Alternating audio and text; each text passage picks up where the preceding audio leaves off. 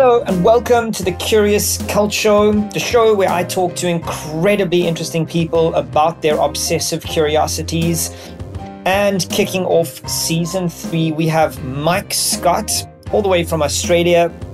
We will be talking about why curiosity is hard, how it helps you evolve and shed who you were, why design by committee is bad, but consensus can work sometimes, and a whole ton more. This Meandering Conversations is absolutely one of my favorites, and I'm really glad that we kicked off season three with Mike.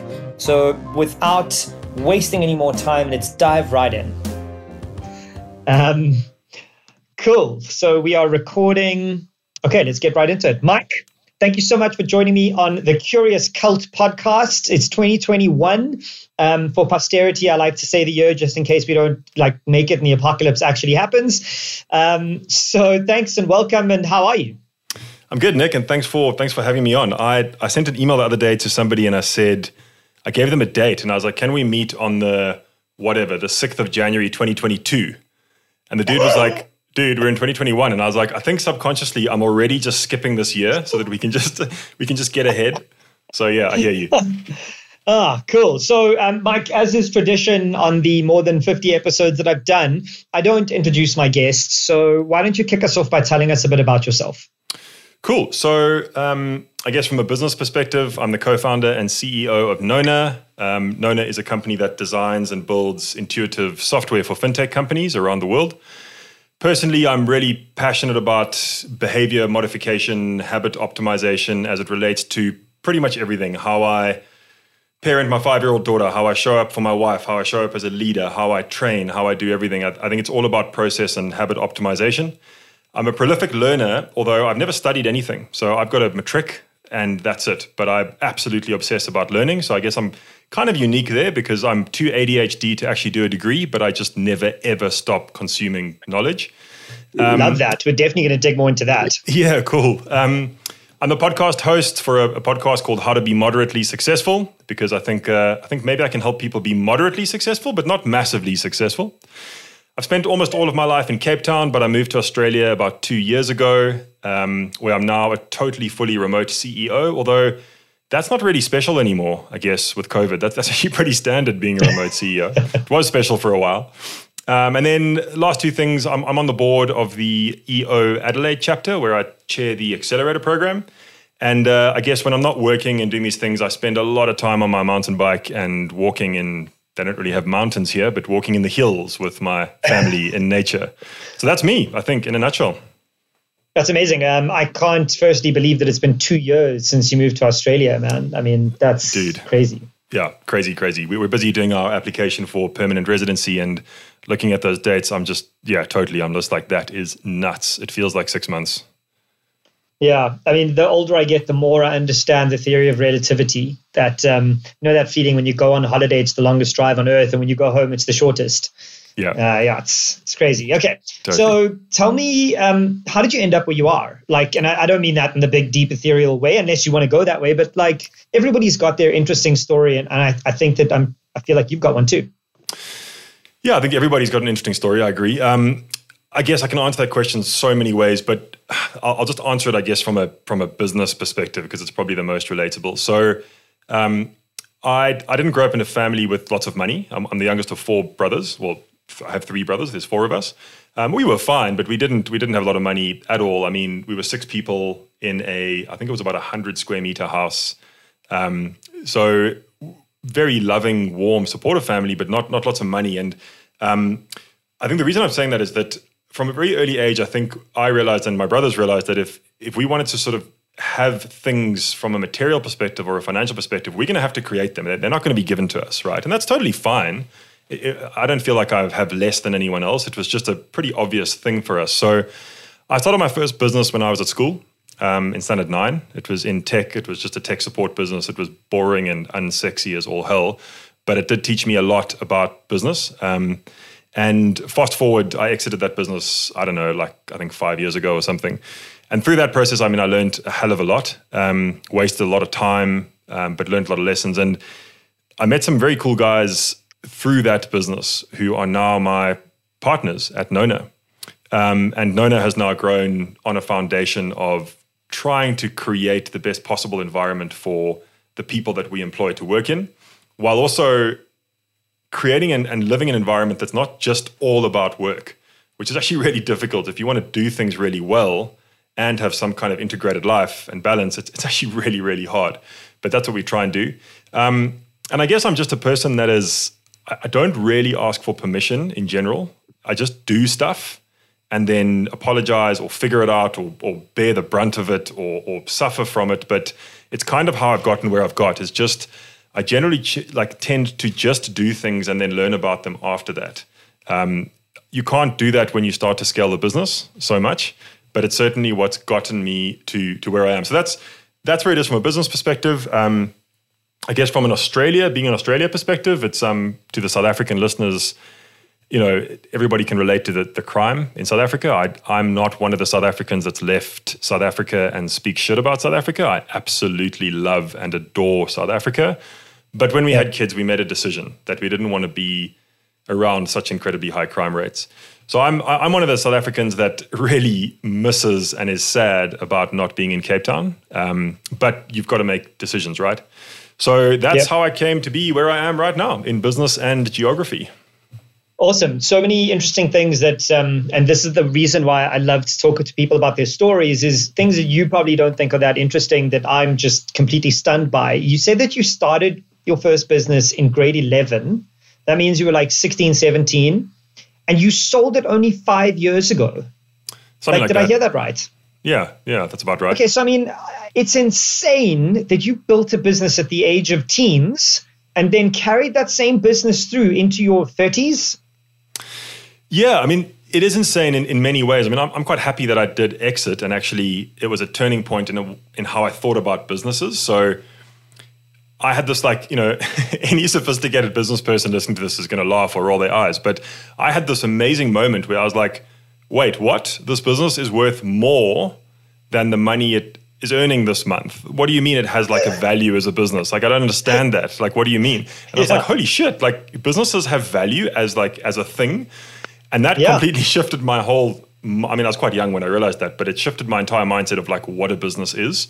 That it yeah. has value in and of itself. It's not just about the, the revenue it generates.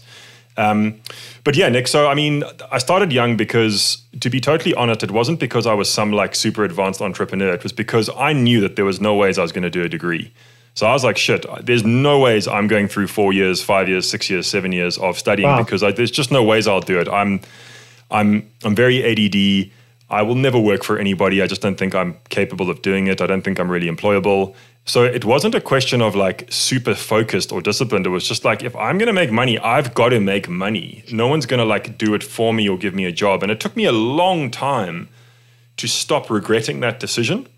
So I'd say for probably, I don't know, six years after school, I was like, shit, Mike, what have you done, man? Like, mm. all of your friends are now professionals. All of your friends have now got degrees. All of your friends have now yeah. got good jobs. Like, you're a dickhead. Like, you made a bad decision. Until it started flipping a little bit and still actually yeah. started like maturing in terms of the business and then actually sort of catching up and then in many cases overtaking and having more time and more freedom and more opportunity. So, Look, it took me a hell of a long time. I think, um, you know, if I did this all over again and it took me that long for that business, I'd be really embarrassed. I'd like to think I could probably do in about 18 months now what took me, I don't know, 15 years. But that's how we learn, yeah. right? Is just through getting it so wrong.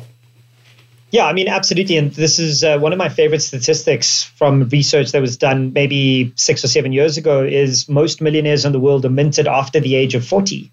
Yeah. And I believe yeah. that that's true because of what you've just said, not in spite of it, right? It's because you took so long to build your first business. At the second one, you're like, I know how to do this. I'm going to do it in 18 months. So I think that there is value, and every journey has its uh, its lessons. Absolutely, and I mean, just to just to tap onto that, Nick, um, I've read a bunch of stuff around, uh, more specifically, like tech startup founders um, where the stats are crazy that they show like the actually successful tech startup founders are always over 40. In fact, the stuff I was reading was like 45 plus. Um, and yep. the stats show that they've usually had three or four businesses, not necessarily failed. I mean, many of them have failed, mm-hmm. but the point is they've just had businesses. And, and I kind of see it now. I mean, I'm 38 and we've we've just co-founded a business, a, a tech startup in Sydney. And um, my my brother, who's a little bit older than me, he's he's like the jockey, you know, with his with his brother-in-law, and he's a really successful entrepreneur. He's built a business, he's exited a business, um, and it's just so cool watching it because the way that we're starting this business is just like we're just skipping years. You know, it's just like Yeah. do this, don't do that, do this, don't do that, and those are lessons that took me like five years to learn, and it's just like now it's ten minutes. And that's why guys who are charging $10,000 an hour as hotshot consultants that can actually do their work, pay them the $10,000 because they will save you five years when they're really good. I mean, I get it. For the first time, I kind of get it. It's so interesting. I have been watching uh, because I'm I'm actually 36 this year, so I've also been watching people that are into their 35 and ups who are founding their fourth, fifth, sixth businesses going through the same experience. Yeah. You're taking your school fees and you're just throwing everything that you don't need out and hunkering down on the thing that gets you to profits. And even more interestingly, uh, I was coming up in my entrepreneurial career in the era of Silicon Valley and funding and raising money off a business plan. And I've done that. I've raised money off a business plan. And most of the people that I know are like, no, thank you. We're going to get to profitability before we raise. We're going to build a real business. We're not interested in that just yet. Like you were saying, um, I love the idea of moderately successful because the idea of unicorns, I think, is a passing fad. I think it's for a very niche kind of entrepreneur. Most of us just want to build enough. We want to have Yeah. enough to live the kind of life we want. Totally, Nick. And I think there's, I mean, this is a whole topic for an episode in and of itself is like, what is success, right? And I'm not going to try and answer that question because, I mean, we know this, you know this. Success is, is whatever you think it is. But there is such a small percentage of the world that is ever going to run a billion dollar business. It is such a minuscule percentage. And like most entrepreneurs, I know you also read a lot. I mean, you, you are an author as well. I read an enormous amount, and most of the books are written by or for this ludicrously small percentage. And they're still super valuable. Don't get me wrong, I love them.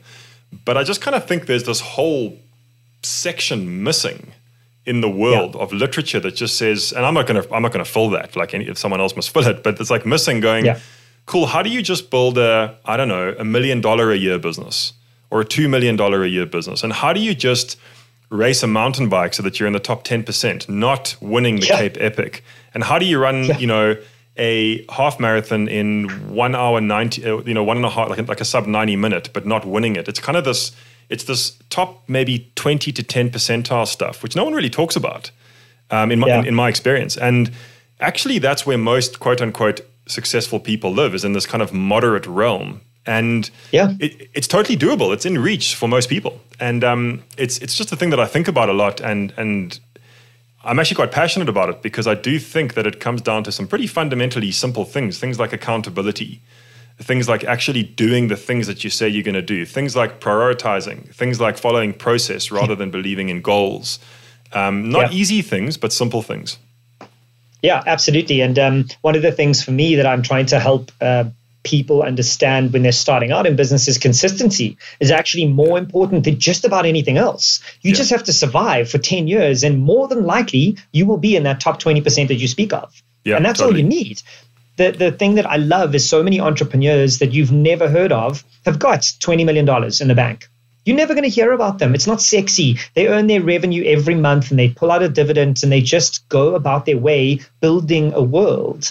And like that's cool. It's just not sexy. Yeah. And we hunker down on sexy because of our egos. And that's Totally. that's a fundamental issue for me. And I think it's an age thing too, right? I bet you I'm I'm sounding like I'm a 36 year old entrepreneur, but I bet you there are 20 year olds who are going, screw this guy, he's such an idiot. I'm all about ego. I'm gonna build a billion dollar business. I'm gonna have a thousand employees.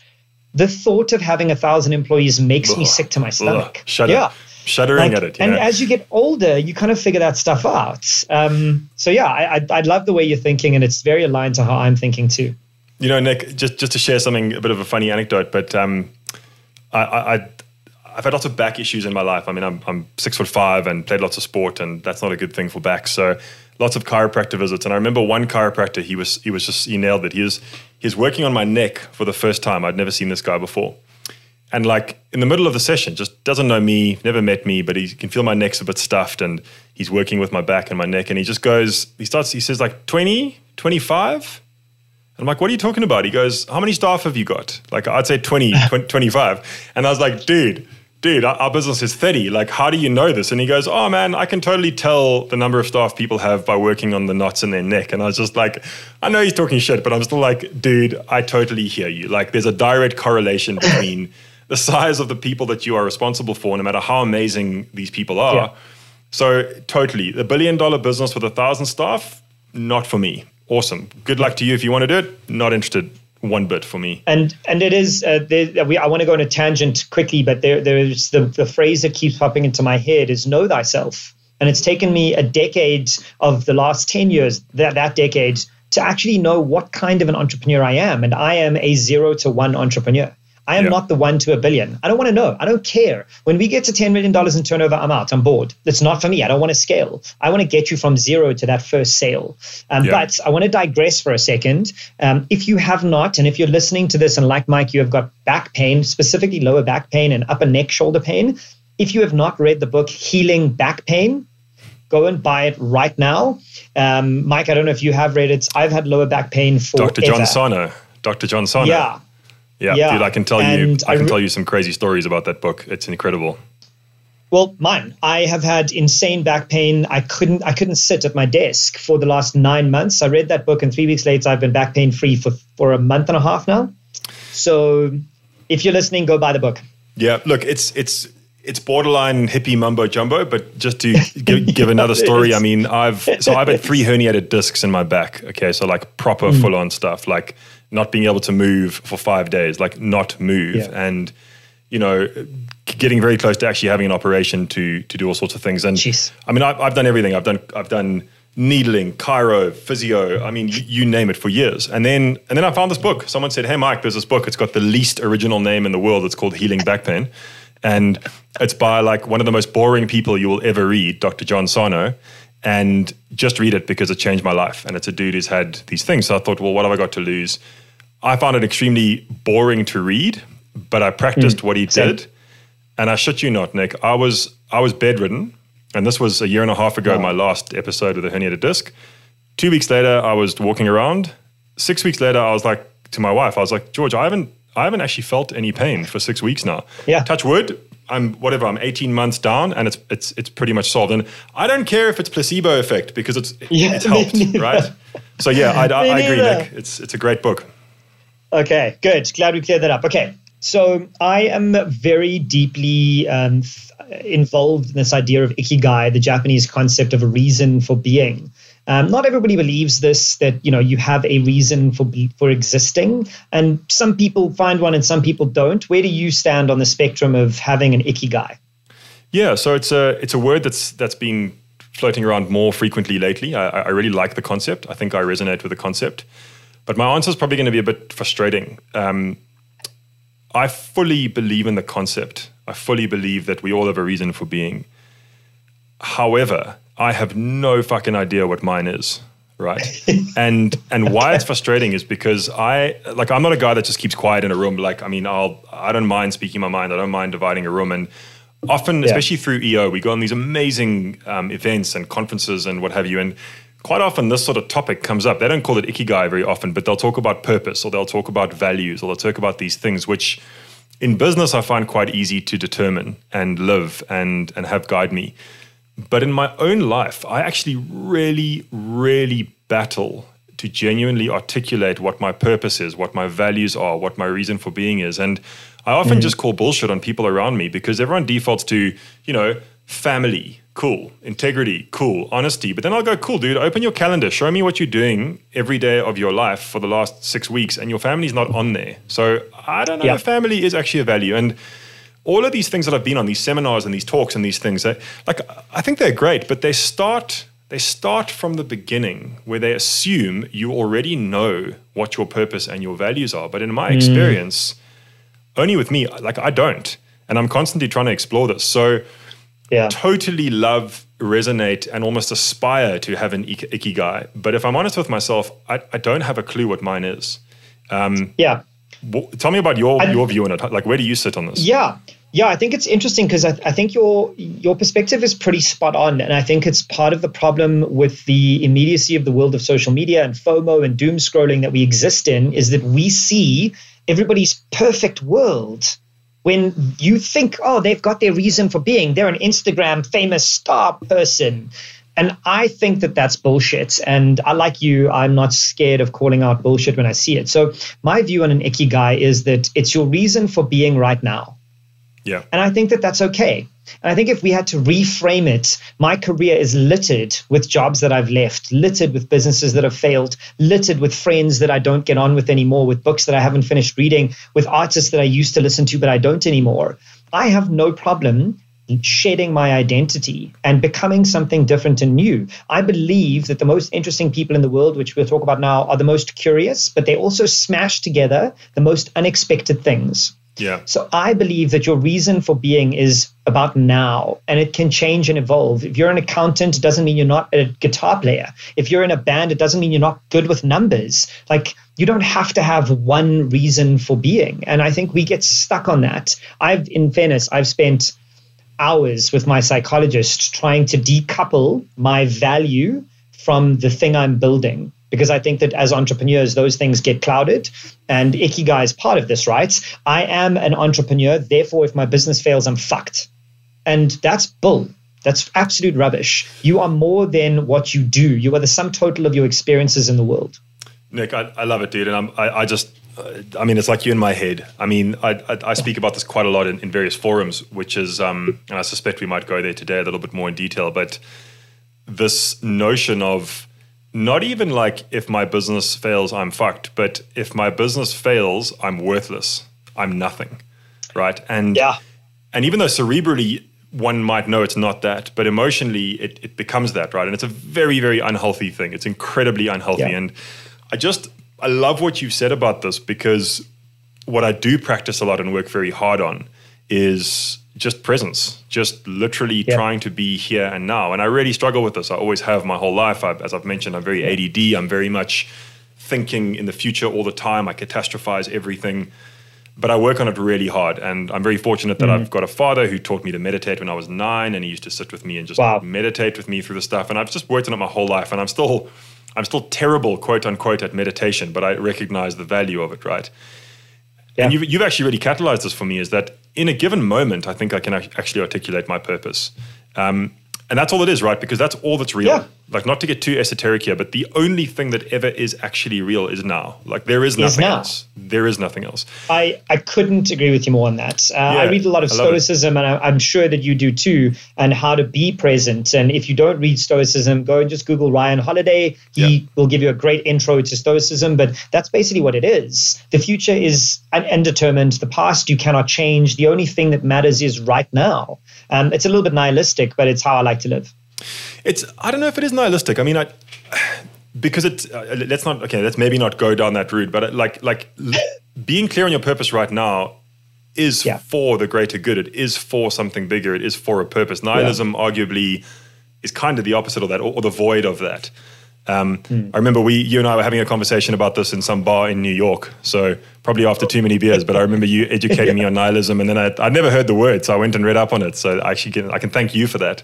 Um, ah, nice. I, I, think just for the listeners as well, because I've I've given this book to so many people, and it's helped me, and it's helped so many people. But Ryan Holiday wrote a book called The Obstacle Is the Way, which I know you know, Nick. But for the listeners what he's done is a great gift to to humanity because he's taken works from Marcus Aurelius and Seneca and Epictetus and he's just turned them into the modern vernacular that's just really easy to understand.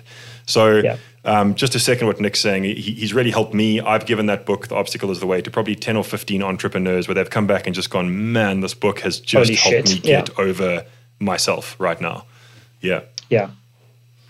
Cool, Mike. I want to push into um, the the actual core topic of this um, podcast, uh, curiosity. So, I the more I research, the more I read, the more amazing and interesting people I start to engage with, um, the more commonality I see around the idea of curiosity. The the most interesting people I know are voraciously curious. You can't shut them up. You can't stop them from reading and researching. So, I think my first question is um, do you one consider yourself someone who is curious and two what sparked that curiosity do you remember a moment when you were younger that sparked that yeah, I, I think um, I mean anyone who knows you, Nick, knows that that's your that's your word, right? Like if, if you do a word cloud, I'm pretty sure that's that's what you're going to see with Nick, which is yeah. great, and I, and I love it. I love the message you're spreading. Um, I think it's probably my dad, but but it's quite a strange thing to realize this because back then he used to sort of. My dad's a very interesting guy, and he, he certainly doesn't accept the the status quo. And he sort of had a message to us growing up all the time, which is basically just don't just accept, don't just accept anything.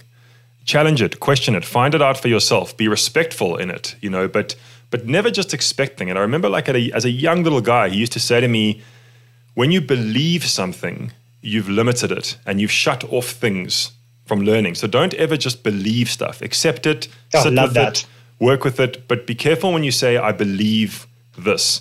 And I remember also as a young kid, is like, be wary of anybody that ever says, trust me. If somebody says to you, trust me, why, why are they saying trust me? And I've always put those two things together. So in those days, you wouldn't have called it curiosity. You know, you would have called it, I don't know, like challenging the status quo or what have you. But I think he sparked it in me. I wouldn't have called it curiosity then, but I think now as an adult, it's just in my brain where like I, I never just accept the first thing ever, mm. ever, ever, ever. I'm always just like, even if I act on it, I'm just like, yeah, but I don't know about that. I need to look at it. I need to understand it. I need to pot it and probe like like probe a bit and everything. So I think definitely my dad sort of sparked it. Um, and then I have a cousin who's who's a just a super super smart guy and um, very successful, really just next level smart. And I think he kind of catalyzed it for me because I just sort of watched him doing stuff with an incredible intellect and just this kind of just this way of looking at things and just going, you know, he would see a thing and then he would act and he would act always mm. in, a, in a curious manner. So he would pull apart his motorbike and rebuild it or pull apart a remote controlled car and rebuild it or as he's grown mm. up, pull apart businesses and rebuild businesses. And now he's a super successful entrepreneur in, in the Valley. And it all comes from the combination of of because curiosity is great, but if you're curious and super smart, which which he was, oh, that's just so powerful, man. It's just what a combo, right? Um, so yeah, and I love it, and I love the work you're doing, Nick, because I've, I've always thought of curiosity as you know just a word or or a or a trait, but I think you've turned it into like a movement, which is which is awesome. Yeah. And I, I think the in the time that we live in now, the problem that I have, you, you've you've I'm going to steal what you've said about belief, uh, what your dad said, because I think it's so fundamentally true. You also said uh, when you were younger, you didn't know how to phrase this, and nor did I. What what people, older people around me, recognized my innate curiosity as challenging to authority. They always wanted to squash that. They were like, "But Nick is so arrogant and he's so anti-authority," and I was like, "Well, no, you just can't verbalize why you believe what you believe, and yeah. I don't buy that." Yeah. So I love that you've said that. So you're right. It's like for me, curiosity is just the stack that in the world we live in, if you start from a point of first principles and curiosity, then you won't believe the shit that Facebook is spreading. You won't believe the shit that Trump is telling you. You won't believe the shit that the extreme left is pushing. Like you will make your own beliefs with the facts that are around you. So for me, curiosity is just so fundamental it's to fundamental. being intelligent. Yeah, it's, it's fundamental. And it, it, just on the intelligence curiosity thing, you know, one of my business partners, Dave, is is an incredibly smart guy, and I remember him telling me about the smartest guy that he knows. You know, Dave's like probably yeah. the smartest guy I know, and Dave's talking about the smartest guy he knows. And he said the one thing that always struck him about this dude was he just was absolutely fearless in the questions he asked. And I was like, what do you mean? You know, I'm expecting these, I'm expecting Dave to say, well, his questions were just so profound and so deep.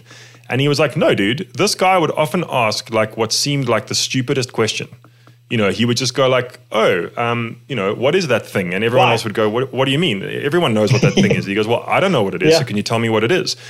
And that was his whole thing. Is he just reckons that's why he was so smart because he just first and foremost was acquire knowledge over everything else. Yeah. So fuck your ego, get over yourself, yeah. get over everything. First and foremost, acquire the knowledge. And Dave's like, this dude is without doubt the smartest guy I know, and I can't help thinking that they're related those two things like curiosity over ego unequivocally and to add to that i i want uh, this is something that has taken me years and years to learn is if someone can't explain it they don't understand it oh yeah so always ask the dumb question what do you what do you mean why is it that way uh, because it is. Oh, I'm out. Why do you believe in this? Because I do. Oh, no, no, no, no, no. I'm out. I'm out. Give me a reason. Uh, I wrote an article, I wrote a post on LinkedIn recently about the word fuck. And I said, Why is this offensive to you? Just tell me why. Don't tell me it is, because I know it is. Tell me why. Yeah. 300 comments, and not a single person gave me an actual reason yeah. as to why it is offensive. And then I'm not. Like, then I don't believe you. Yeah. So I love that. Um, and, and you know what? Push on. You know, just, just, just, just on, on, on the fuck thing, because I, I do swear mm. quite a lot, but I but I do taper it in certain instances. So I guess I am a bit yep. on the on the um, offensive bandwagon, I guess. But mm-hmm. I think the answer to the question of why does it offend you is because somebody told me at some point in my life that it should offend me. And I will never buy that. I will never buy that. Like yeah. my parents never told yeah. me that the word fuck should offend me. They told me not to use it. But yeah. other people would say that's a bad word, you know, and, and that's why. It's the same, not to go down this rabbit hole, but it's like, why is money money? Money is money because the next guy will accept it from you as money. Absolutely. And I, and like you, I I can't buy that too much. But anyway, we can move on. yeah, that. but there, but you know, there are. I, the more I do these conversations with people like yourself, there are these core principles that interlink, right? And you can't have curiosity without being willing to look stupid. You yeah. can't be willing to look stupid without under, trying to understand the core meaning of why. And you can't understand the core meaning of why, what, or how if you're not willing to look at first principles. So there are these like flywheels that yeah. play into each other. The core of them actually stems for me from ego. If you can shed your ego then you're willing to ask, okay, well, maybe I don't know this. I'm yeah. a digital expert, but maybe I don't know about TikTok. Let me, you know, you know what I mean? Like that's totally, sort of, dude. I mean, that's the, the way these systems work together. She's become prolific now, and for good reason. But Brene Brown speaks about this a lot, right? She, she's oh. made the word vulnerability like she's, vulnerability. She's, she's she's turned vulnerability into a movement, which is so great. I, I mean, I will. I will yeah. praise her. And, and she poses a question, you know, she just says, here's a statement, and I challenge anyone in the world to try and like prove me wrong on this. And she says, it is not possible to demonstrate courage without vulnerability. Vulnerability. vulnerability. And she says that she gives this talk to Navy SEALs, to Marines, to the Marine Corps. And to date, no, like it's something like 100,000 people she's given the talk to. Not one person has ever said you're wrong. And that's yep. lodged in my brain that like it's not possible to be courageous without being vulnerable. And it's what you're talking Spot about on. because to get over your ego, you've got to show vulnerability. So I, I love it, man. Totally same page. Um, very difficult my, thing to live my favorite Brene Brown um, quote is Do not take advice from anybody not being bold with their lives. Love it, man. D- love it. I mean, in business, to reduce it down to something material and pretty mundane, but in business, that's a bugbear of mine is when somebody is talking shit about somebody else doing something good or bad, but they're not actually running a business themselves. Like, don't talk about, don't talk smack about an entrepreneur unless you've been there and done that and are doing it because it ain't 100%. easy. 100%. 100%. Okay, so uh, one thing I have learned about curiosity is that it, it's not efficient. Um, I have I've worked hard over the last two years to construct a life that allows me time to read things that might be worthless to me. So every day I spend the first hour of my day reading a book that contributes to my work. Every evening I spend a couple of hours researching new topics. It's not efficient to be curious, and we live in a world of efficiency. So how do you give yourself time to be curious? Do you actually think about it clearly? Like, give me the practicalities of where you find the time to think and research and exist. Yeah. So, um, before I do, I just want to share something actually just for you, Nick, not even for the listeners, but mm. in one of Tim Ferriss's latest um, shows, whatever, it's one of his latest podcasts, he's talking to, doesn't actually matter who, to be honest. And he just said something that's really profound for me is that he stopped, he's made a rule for himself last year that he will not read any book that has been written in the same year. So, and I was just like, uh-huh. whoa, man, that's actually so cool. And, and, and then he goes on and he explains really why, you know, and he says, well, I have to read a ton of books for my work. And I don't want to read anything that hasn't stood the test of time a little bit anymore. And I'm kind of sure. considering doing the same thing just because I, I, read so much. I read a book a week and I'm kind of going, hey, man, I really like that. Like, I only want to read shit that has actually stood up a bit against the world, right? So, anyway, I'll just leave that with you because I, I just thought of you. No, I, I want to roll on that because uh, just before you answer how you set time aside, um, I recently decided to do something very similar, but to add to my reading anything that is more than 100 years old. So that sounds absolutely batshit crazy because it's hard. Um, and I started with the philosopher Henry David Thoreau, and I read an essay from his that he wrote in 1863, Mike, 1863. And you know what the opening was? The opening was The world is full of business. All I see around me is people who work, work, work. When will they start to live? I mean, timeless, right? That is 200 years ago, and we think Nuts. we're different. We think we're evolved, but we're struggling with the same problems, the same problems. Totally, dude. And it's, um, okay, so to answer your question. Yes. because, so the world, you know, it, it is about efficiency, but I'm, I'm beginning to wonder if that's the way that I actually want to live my life. I'm I'm super mm. ADD as I've mentioned a few times, which basically means I struggle to focus. It basically means I struggle to be in the now. I'm always thinking in the future, what's next, what's happening in 10 minutes, 10 hours, 10 days. Um, but I do carve out a lot of time for learning. So usually, and it's school holidays now, so this is out the window.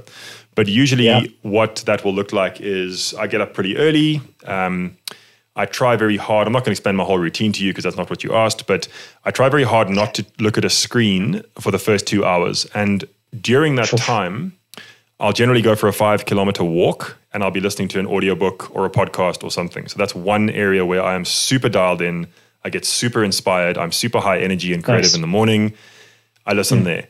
I mentioned that I mountain bike a lot. So just to give you context, at the moment we're training for quite a big race. So I'll ride four to six times a week for anywhere between an hour and a half to six hours on the bike. If I'm riding with somebody, we'll be talking about this kind of stuff. If I'm riding by myself, I'm mm-hmm. just listening to content.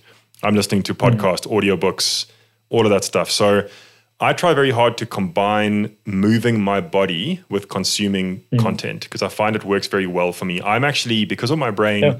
If I sit down and listen to an audiobook, I won't, nothing will go into my head. Nothing. I've got to be doing something or it doesn't penetrate my Same. head. Um, yeah. So that, that's probably the biggest thing at the moment. I'm also doing uh, an online course, like I'm, I'm, studying, sort of not studying, but doing an online course in, in the fintech space. Um, so I'll do those things pretty much nonstop. I'll, I'll never stop that kind of stuff. And so it goes, and so it goes. So I guess I would say that every day I'm probably carving out between 90 minutes and four hours of consuming content, whether it's listening, reading, or what have you. But I'm very seldom just doing that. And I think that's the key. Sure. So it's the one yeah. area in life that I think is fine to multitask: walk and listen to a book, ride and listen to a book. Um, yeah. So hopefully that answers your question. That that's how I manage to it do does. it. And I think uh, I want to comment on that for my listeners who think that that sounds like an overwhelmingly large amount of time every day. I have yet to meet an interesting, successful, unique, fun, curious person who doesn't spend at least an hour every day exploring the, the realms of their brain, just challenging the things they believe and reading things that are unique and different and interesting. Um, and I just, oh, sorry, go ahead. No, I just wanted to say it's, it's, um, it's not always fun. And I think that's also important to understand yeah, this. It, yeah. it, can get quite scary yeah. and it can get quite depressing. Um, because I've had moments where I'm like, just in business, just to reduce it down to business, where I'm like, Mike, you, you're not the right guy to lead this business anymore. Like, you know, and, and, then having to work through that, like, and actually ask my partners yeah. and and go like, you know, are you like really are you, and and objectively, and can you get your ego out the way to actually work through that? And um, you might have realizations around your family or your friends. I mean, your friends. Wow, we can. Mm. I mean, we have spoken about this, you and I. But when you start yeah. to do this work on yourself, you're going to lose friends. You're going to possibly break up you with your to. spouse. It, it's In going fact, you to have happen. To. yeah. yeah.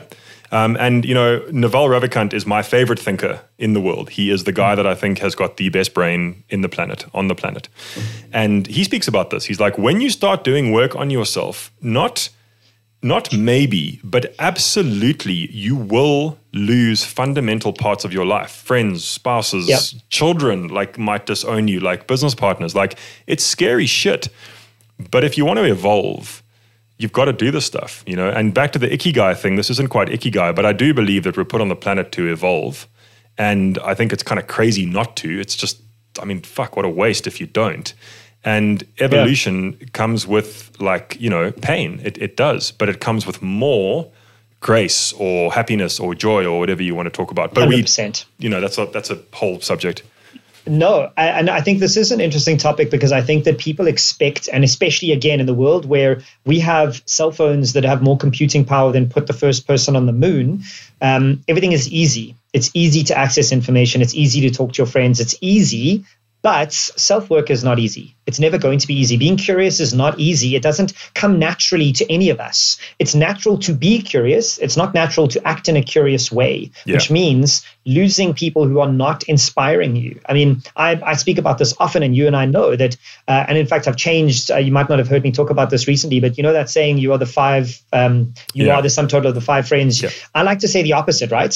You are the sum total of the worst parts of the five people you hang around with because you pick up their worst shit too. So when you're doing self work, you start to see, ooh, I don't like that that guy's arrogant. I don't want to be like that. And it creates distance. So you do evolve. And, uh, you know, Naval's right. Things are hard and so I, they, they, should be hard. I want to go even more subtle than that. Like, mm. when you're doing that, you're totally right where you go, ooh, that guy's arrogant. I don't want to be part of that. What you're actually seeing is you're going, shit, that's me reflecting back, and I don't like that part of me. And that's where shit gets real. That's where shit gets really real. Because we all know this. I mean, 100%. no one listening to this is going to hear this for the first time, but the things that irritate you most about other people are the things about you that you don't want to see in yourself. And that's where shit gets real, like doing work with the shadow Yeah. self. The question is, what are you doing about that feeling? Are you shoving it down and hoping that it doesn't come up? Or are you addressing it head on and going, okay, I can change that? Completely dude and you Yeah. know this is no tech can do this for you and it's the same in business in your personal life in your family life because it's all just people people doing shit with other Yeah. people right business is just Yeah. people doing stuff with other people for now anyway until the ai machines take over completely but but it's it's all about human behavior and human interactions and Yeah. again that took me a long time to learn it's one of those obvious statements where i Mm. was like what you mean business is actually you know normal people no don't be ridiculous you know but then you realize oh hold on wait actually what else is it it's just people it's just relationships skills. yeah Yeah, totally hundred percent. And actually, on that point, it's it's a good um, segue into the next kind of focus. Is in business because your business is filled with people and you are such a curious person. How do you push this curiosity into your company? Like, is it a fundamental one of your beliefs as a business that people should be curious and they can speak up and say what they want and do what they want? Like, how does that work? Yeah, absolutely. So, I mean, look, I've got to tone this down, otherwise, I'll just be speaking about this for the rest of the, uh, of the episode. But Uh, you do you, man. so cool. So, so yeah, in, in the business, so at Nona, we we try to. You've got to be careful not to do design by committee because that's not a good thing to do. You know, consensus is not always the best thing. Often you need to sort of have idea meritocracies, sure, and invite. You should invite um, as much information as you can in, but often consensus leads to the the worst answer, not the best answer. But at Nona, what we try and do is we're, we're still quite small. We're like 30 people, so we're able to do this. But we invite as much feedback into everything as we possibly can. Sometimes we don't do it well enough, sometimes we do it pretty well. But that can be really dangerous and scary, right? Not so dangerous, but it can be scary because, you know, you're sitting there as the CEO of a business or the leadership team of a business, you want to make a decision, and now you're putting this decision out to a group of very, very smart people um, that you've helped to become really confident to speak up about the stuff. And you can be heavily challenged in these situations, you know, which is quite difficult often from a Yeah. um, like a change management perspective and a culture perspective, but it's absolutely necessary if you want to make the best decisions all the time. Doesn't make it easy. So what we do at Nona is a bunch of things. We um, 10% of our time is spent on learning and doing things that is that are not paid work. We pay for people to study where we can. We buy so many books I don't even know how to keep up, um, like digital books mainly. We um, we really just try and help people to follow their curiosity as long as it's within the bounds of the business. You know, we're, we're not a company that's going to, we, we just, I mean, I wish we could, but we're not a company that's going to say, cool, we'll pay for you to go and learn these three languages. I mean, like spoken languages and the guitar, right? Like, I'd love it if we could do that. It's always got to, it's got to be aligned with the business. Sure. Um, but I think I think the main thing that we try and push is it doesn't matter what your position is. Speak up if you think you have a better idea, and that's the message that we that we sort of push all the time. You know, so every Monday I send a, a, five minute video to the business just saying what my main focuses are for the for, for the week, what I'm learning, what I'm seeing, what content I'm consuming, interesting meetings I'm having, and again at the end I'll just be please guys hit me up if you want to challenge anything or know anything. Company wide stand ups. Mm-hmm. Ed will run the stand up. We'll give it all out. Hey, does anyone have a problem with this? Nona report every quarter, same thing. When we do our strategy weekends, we can't travel at the moment, but when we used to, we used to have a two hour session offsite for anybody to join where we would invite anyone into the business to talk about a topic and have everyone feedback. So it's just this if there was one thing that I could pick out of it, it's instilling a culture of effectively like Ray Dalio's idea meritocracy, but really like to bring Yeah. it to the rubber hitting the road of just saying it doesn't matter what your position is. If you have a problem with something, or if you think it could be done better, or if you want to challenge it, you have a right, uh, you have an obligation, not only a right, like you have to challenge Yes. it. Um, so everything else is kind of peripheral. That's what it comes down to. Mm. But let me just issue a word of warning for anyone wanting to do that that's listening to me. Be prepared to be challenged. Because don't put that out there unless you're actually prepared to take it. So when some Sure. intern comes in and says, hey, dude, this is shit, don't treat that guy like shit. Say, cool. Yeah. Tell me about it. Why? Like, I'm listening. Yeah. Why? You know, argue about it. Um, and that isn't easy. Like, I'm not going to pretend it's easy. Like, you're stressed, you're busy, you don't have time, and now you've got a 20 year old telling you that you're wrong. When there's ego, there's ego. There's, of course, there's ego. Yeah, yeah. Yeah. But the thing is, you might be wrong. So you should listen. Because for me, it comes down to we spend so much time and money and effort and energy trying to get the best possible people into our businesses. And then we don't listen to them. Then we don't listen to them. Yep. So what's the point? So you've got to listen to these people because they're smarter than you. You know, um, I interviewed Paul Galatas from uh, Yuppiechef, who's now got Yeah. names and Yeah. faces. And he said something to me that one of his mentors said to him. And this is just, I mean, I'm going to just repeat this one million times in my life, I'm sure. But he said he got some advice. He said, You have two jobs as the CEO of a business. One is to bring people along with you on the journey, to sell the dream, to sell the journey. The other one is to make sure you're never the smartest person in the room. And I'm just Spot on. like, dude, that's it. Easier said than done, but that's Yeah. that's it. But again, uh, the observation that I have, and this for me, it, it came with age, is there are systems that you need to get right. And the first system as a business, when you start bringing people on, is hire slowly, fire quickly. Make sure you have A players because if you don't have A players, then the when you get that feedback, that is honest feedback, you're going to dismiss it because you know that they're a B player, you know that they're a C player. So if you don't have the best, then don't treat them like they're the best. That's Yeah. the problem that so many of us make is we want the best, we want them to challenge us, but we know we haven't hired the best people. And these systems all play into each other. Like if you don't have the best people, you can't be honest, you can't practice radical candor, you don't get good feedback. The shit ain't easy, man. The shit ain't Yeah. easy.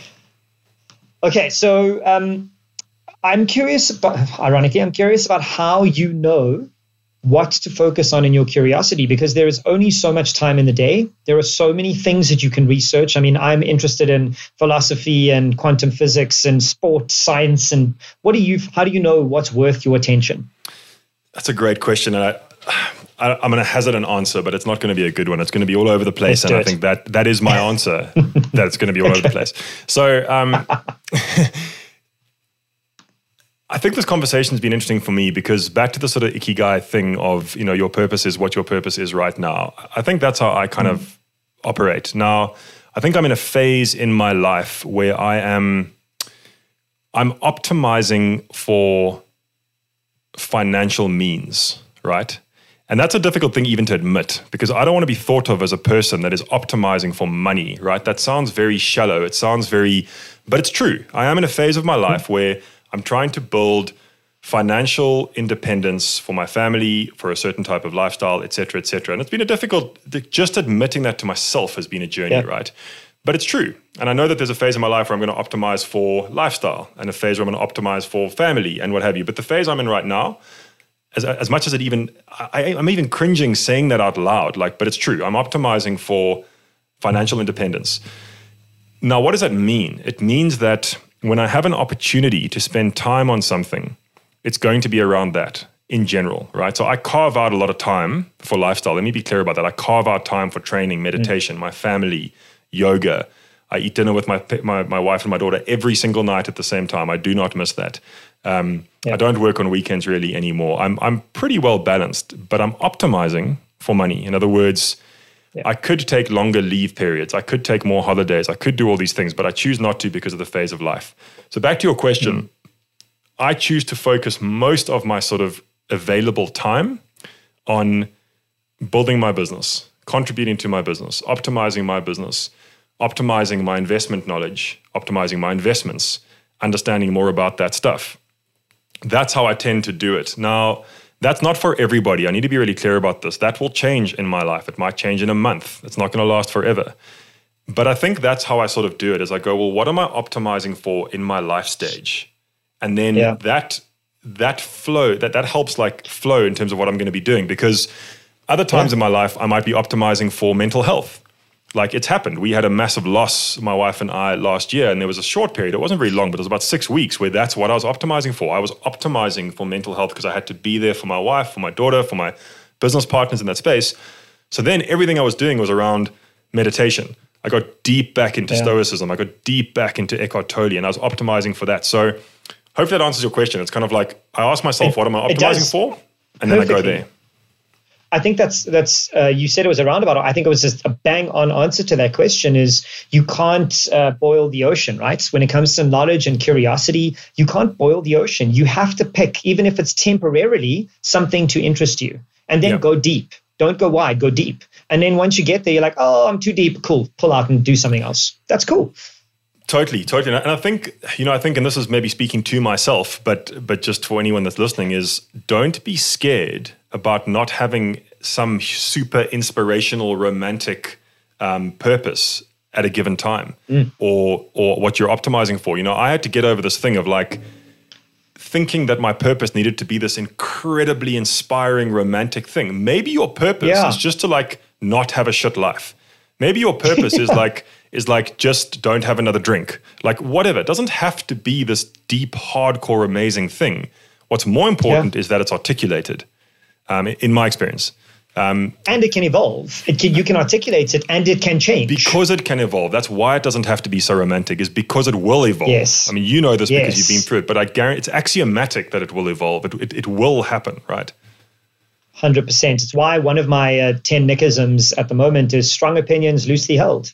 Oh yeah, you know, totally verbalize, verbalize what it is you believe in. But then, if the facts change, if your life changes, if your situation changes, yeah, yeah. it's okay to change your mind. In fact, it's a sign of strength when you can look at a fact and go, "Holy shit, I was wrong." It's oh, not man. a sign of weakness changing your mind. Amen, amen, dude. It's a it's been a struggle in my life because I'm I'm a high ego person by by by nature, so I've, I've had to fight and mm. work with this ego my whole life, and that's one of the big things that that I've really that's really helped me is, is literally that statement. It's it's been a very powerful statement for me um, is that it's okay to have a strong opinion and then let go of it.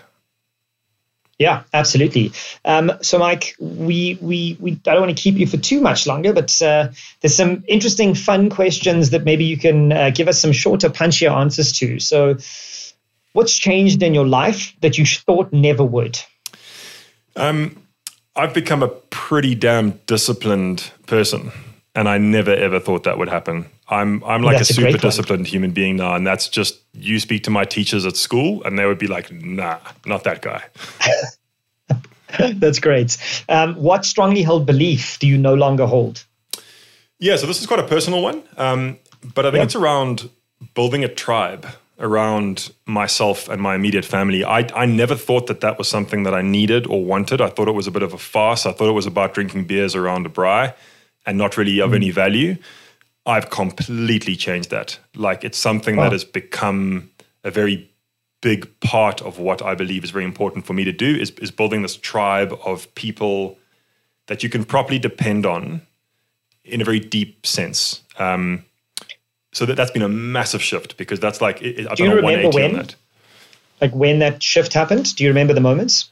Um, no, but, but I mentioned that we had a loss last year. It's not a secret. My wife and I lost mm. a um, lost a baby, but in a very hardcore in a very hardcore mm. manner. And we're in Australia, and there's no one here really with us. And we're not really people that need people. We're, we're quite we're actually quite secluded people.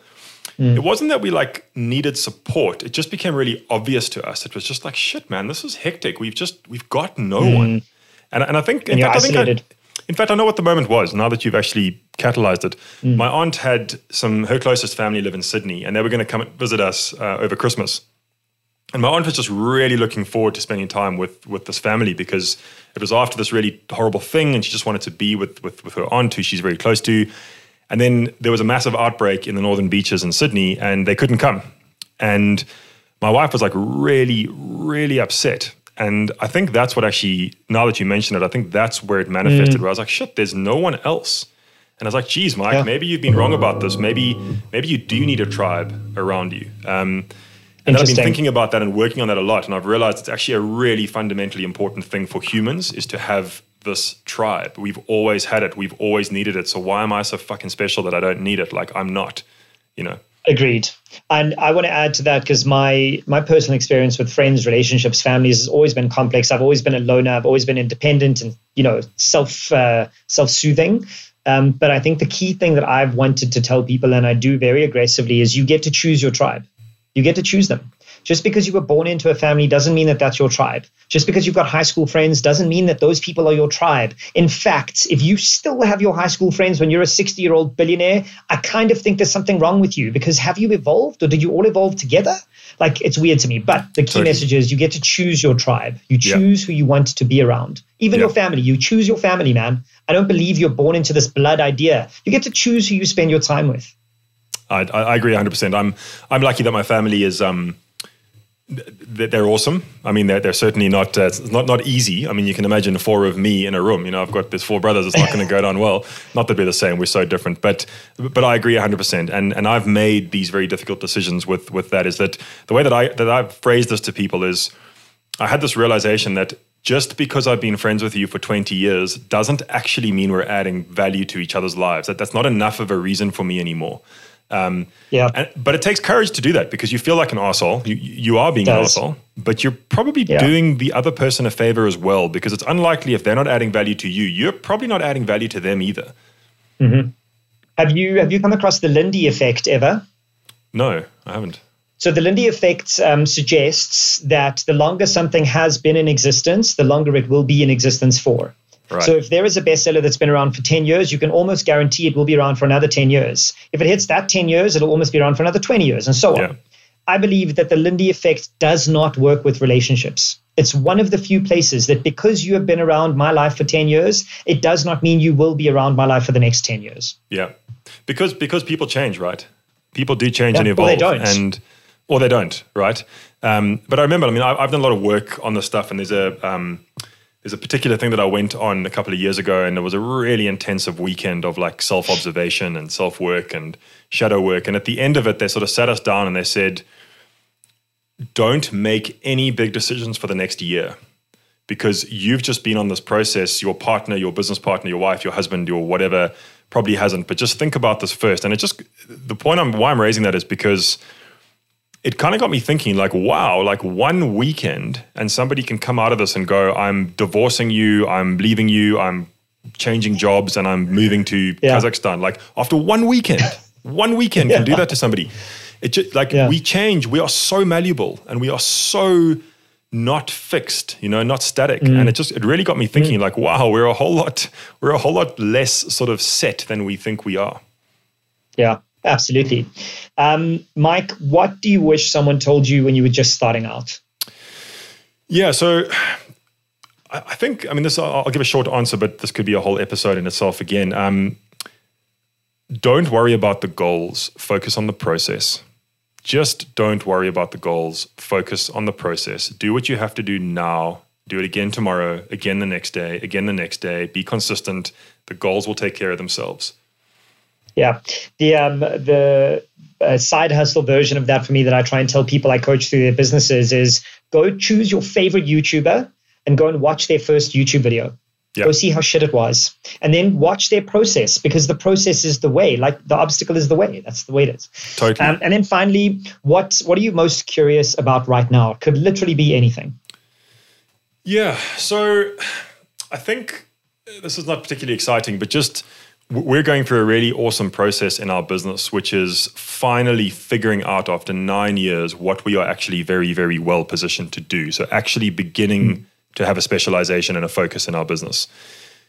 That has been an incredibly difficult journey um, to go through. And I think what I'm most curious about now is, is that. So in our business, it's we've figured out that we are very, very well positioned to focus on the fintech vertical, vertical so I'm just become mm-hmm. ludicrously curious about fintech. I cannot get enough information about fintech.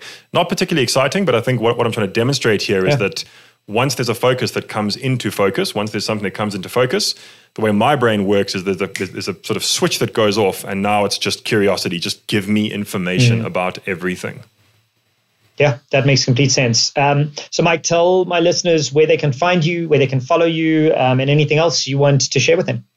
Yeah, um, I'm I'm pretty busy on LinkedIn. That's my preferred channel. Um, so you can just search for me. My name's Mike Scott. My my actual LinkedIn sort of handle is just linkedin.com forward slash Mike Adam Scott. Um, otherwise, go to our website, which is www.nona.digital. Um, yeah, but hit me up on LinkedIn, and uh, I'm pretty active, so I'll probably reply. Awesome. Mike, thank you so much for your time and sharing your curiosity. And I can't wait to see what you guys bring out in the next couple of years. Yeah, Nick, thanks for having me. That was a super cool conversation. You're doing great stuff. Ditto. Thank you, man.